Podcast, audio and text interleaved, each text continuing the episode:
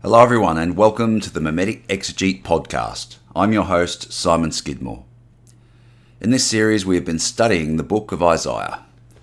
As we have seen, the first 35 chapters are comprised of a series of oracles condemning the Israelite leaders for oppressing the poor and prophesying their demise while still offering hope for restoration. Chapters 36 to 39 follow the story of Hezekiah, who was faithful to the Lord, yet ultimately placed his confidence in Babylon for protection. When Hezekiah receives the Babylonian king Merodach Baladan, and shows him all his wealth, Isaiah responds, saying, The days are coming when all that is in your house, that which your fathers have stored up until this day, shall be carried off to Babylon. Nothing shall be left, says the Lord, and some of your own sons who will come from you, whom you will father, shall be taken away, and they shall be eunuchs in the palace of the king of Babylon. Of course, Israel was destroyed and taken into exile into Babylon in 587 BC. Chapters 40 and onwards follow the period after these events and offer hope for the restoration of exilic Israel who are languishing in Babylon. These people are wondering what went wrong. How did they get here? Are the gods of Babylon simply too strong for the Lord? The latter part of Isaiah addresses these questions by asserting that the Lord is the one true God, in contrast to the gods of Babylon, who are merely images carved out of wood and stone. The Lord promises to overthrow Babylon and restore Israel's fortunes. Let's continue reading now from Isaiah chapter 48. Hear this, O house of Israel, who are called by the name of Israel, and who came from the waters of Judah who swear by the name of the Lord and confess the God of Israel, but not in truth or right. For they call themselves after the holy city and rely upon the God of Israel. The Lord of hosts is his name. The former things I declared of old. They went out from my mouth, and I announced them. Then suddenly I did them, and they came to pass, because I know that you are obstinate, and your neck is an iron sinew, and your forehead brass. I declared them to you from old. Before they came to pass, I announced them to you. Lest you should say, My idol did them, my carved image and my metal image commanded them. You have heard, now see all this, and will you not declare it? From this time forth I announce to you new things, hidden things that you have not known. They are created now, not long ago. Before today you have never heard of them, lest you should say, Behold, I knew them. You have never heard, you have never known. From of old your ears have not been opened, for I know that you would surely deal treacherously, and that from birth you were called a rebel. For my name's sake I defer my anger. For the sake of my praise I restrain it for you, that I may not cut you off. Behold, I have refined you, but not as silver. I have tried you in the furnace of affliction. For my own sake, for my own sake I do it. For how long should my name be profaned? My glory I will not give to another. Listen to me, O Jacob and Israel, whom I called. I am he. I am the first, and I am the last. My hand laid the foundations of the earth, and my right hand spread out the heavens. When I call to them, they stand forth together. Assemble, all of you, and listen. Who among you has declared these things? The Lord loves him. He shall perform his purpose on Babylon, and his arm shall be against the Chaldeans. I, even I, have spoken and called him. I have brought him, and he will prosper in his way. Draw near to me. Hear this. From the beginning I have not spoken in secret. From the time it came to be, I have been there. And now the Lord God has sent me and his Spirit. Thus says the Lord, your Redeemer, the Holy One of Israel I am the Lord your God, who teaches you to profit, who leads you in the way you should go. Oh, that you had paid attention to my commandments! Then your peace would have been like a river, and your righteousness like the waves of the sea. Your offspring would have been like the sand, and your descendants like its grains. Their name would never be cut off or destroyed from before me. Go out from Babylon, free from Chaldea. Declare this with a shout of joy. Proclaim it. Send it out to the end of the earth. Say, The Lord has redeemed his servant Jacob. They did not thirst when he led them through the deserts. He made water flow for them out of the rock. He split the rock, and water gushed out. There is no peace, says the Lord, for the wicked. The prophet begins by addressing the Israelites who confess the God of Israel but not in truth or right. There are a lot of different ways to interpret this text. Many scholars suggest a post exilic hand has added comments to emphasize Israel's unfaithfulness. Laying this aside for the moment, let's try to read the text as a homogeneous unit. The word translated as confess in this text comes from the root zachar, which refers to remembrance. I think Isaiah is accusing the Israelites of incorrectly characterizing the Lord and his past deeds. The people are so obstinate that even when they receive revelation from the Lord, they will not listen and inflame his anger further by continuing to praise and worship their idols. Nevertheless, the Lord defers his anger for his own reputation. In other words, the Lord does not send the destruction of mimetic violence upon Israel because it will reflect badly upon him and his glory. This theme of the Lord being concerned with his own identity and how other peoples and nations view him is common throughout the Hebrew Bible. People often appeal to the Lord on the basis of his vanity, in the hope of getting their petitions answered. And although it might not fit with our idea of what a deity should be, it accurately affects the existential longing for being that undergirds all mimetic desire and rivalry. Hoping to inspire Israel's confidence, the Lord then recalls his past creative actions to bolster his promise that he will deliver Israel from their Babylonian oppressors.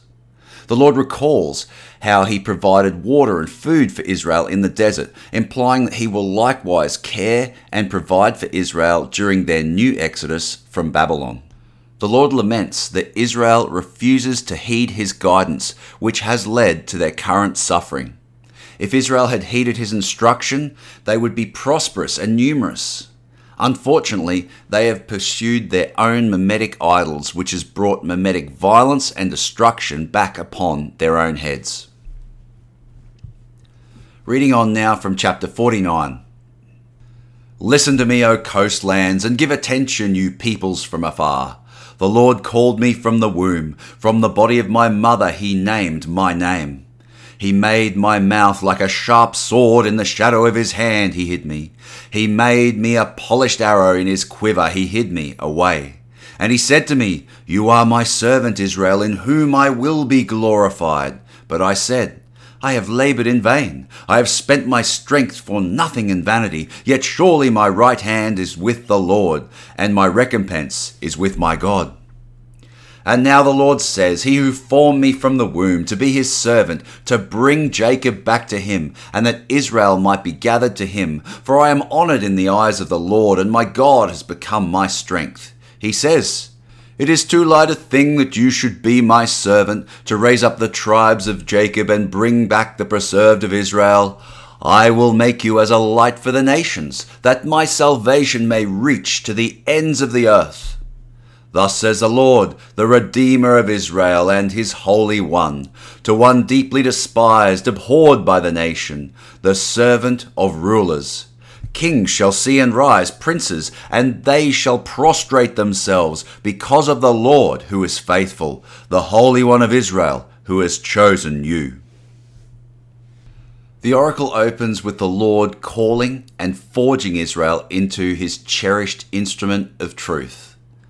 The Lord hides Israel in his quiver like an arrow, a weapon of war, awaiting the day when he shall rain truth and justice upon his enemies. The identity of the servant seems to shift, as a servant is charged with bringing Israel back to God.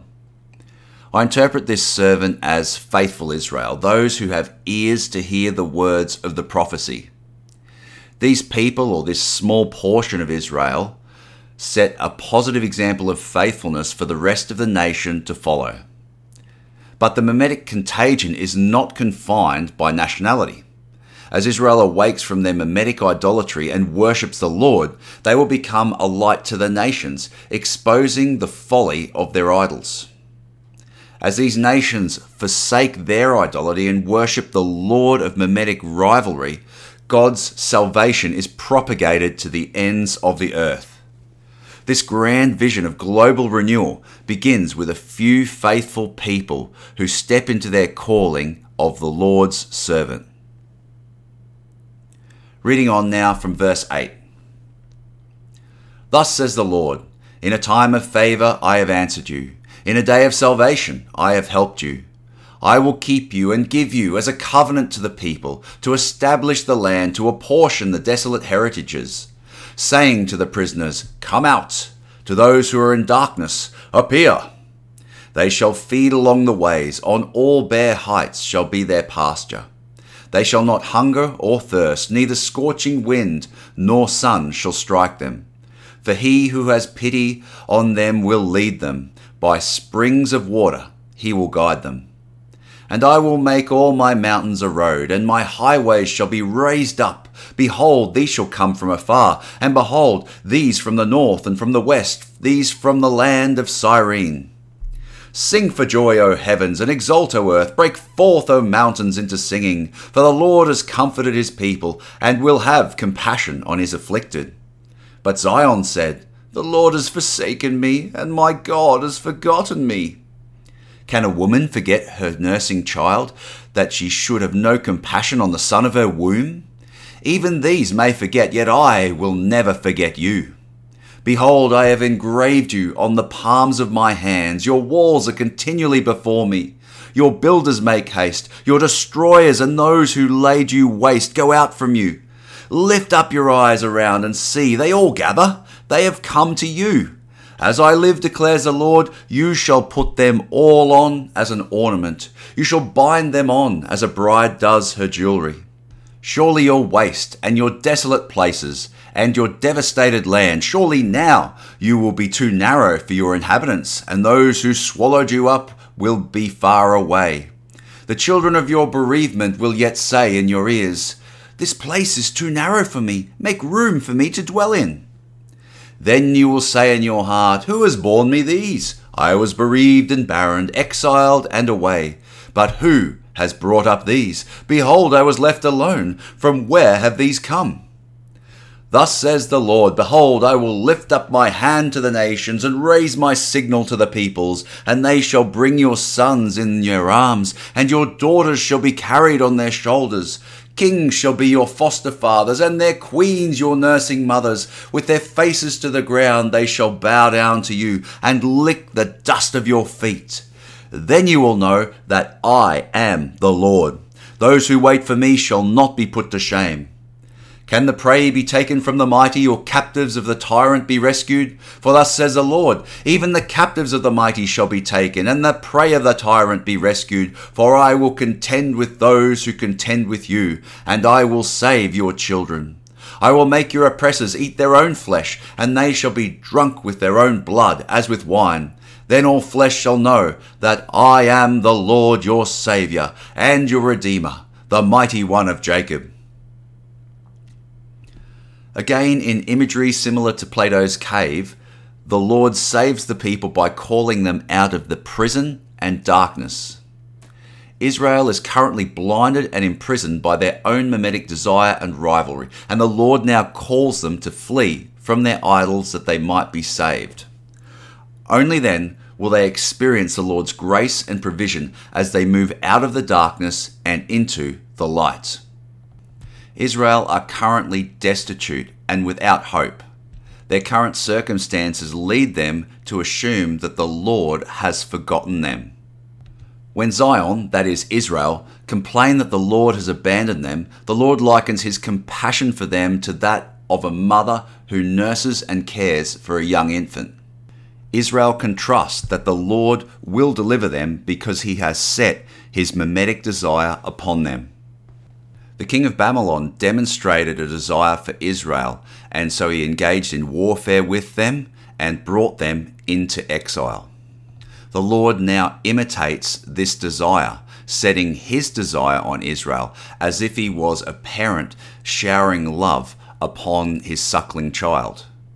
So deep and intense is the Lord's mimetic desire for Israel that it is as if he cannot forget them. He has graven them on his hands. He thinks about them day and night. Now consumed with mimetic desire for Israel, the Lord vows to destroy their enemies through mimetic violence. Just as the king of Babylon inflicted the violence of warfare upon Israel, so now the Lord will imitate Babylon's actions and visit their mimetic violence back upon their own head. The Lord will cause Israel's enemies to eat their own flesh and be drunk with their own blood. In other words, the nations that oppress Israel will self destruct as mimetic rivalry causes these communities to implode from within. By these means, the Lord will liberate Israel and restore their prosperity and righteousness. The Israelites will become so rich, powerful, and numerous that they will fill the land, and the kings and queens of great nations will lie prostrate before them and lick the dust from their feet, the ultimate act of political submission. This is a kind of reversal of Israel's political fortunes while the king of Babylon carried Israel off into exile, now these kings and queens of the great nations will bring Israel's sons and daughters home to them. The children of Israel will become so numerous that they will seek to expand their borders because there is simply not room enough for them in the land of Israel. Once all these feats have been accomplished, everyone will acknowledge the Lord as Israel's Saviour the mighty God who destroys their enemies with violence. Again, here we see the Lord of mimetic rivalry and violence concerned with his identity as the mighty warrior God who no other gods can withstand. Thanks again for joining me on the Mimetic Exegete podcast. Until next time, may the Lord bless you and keep you.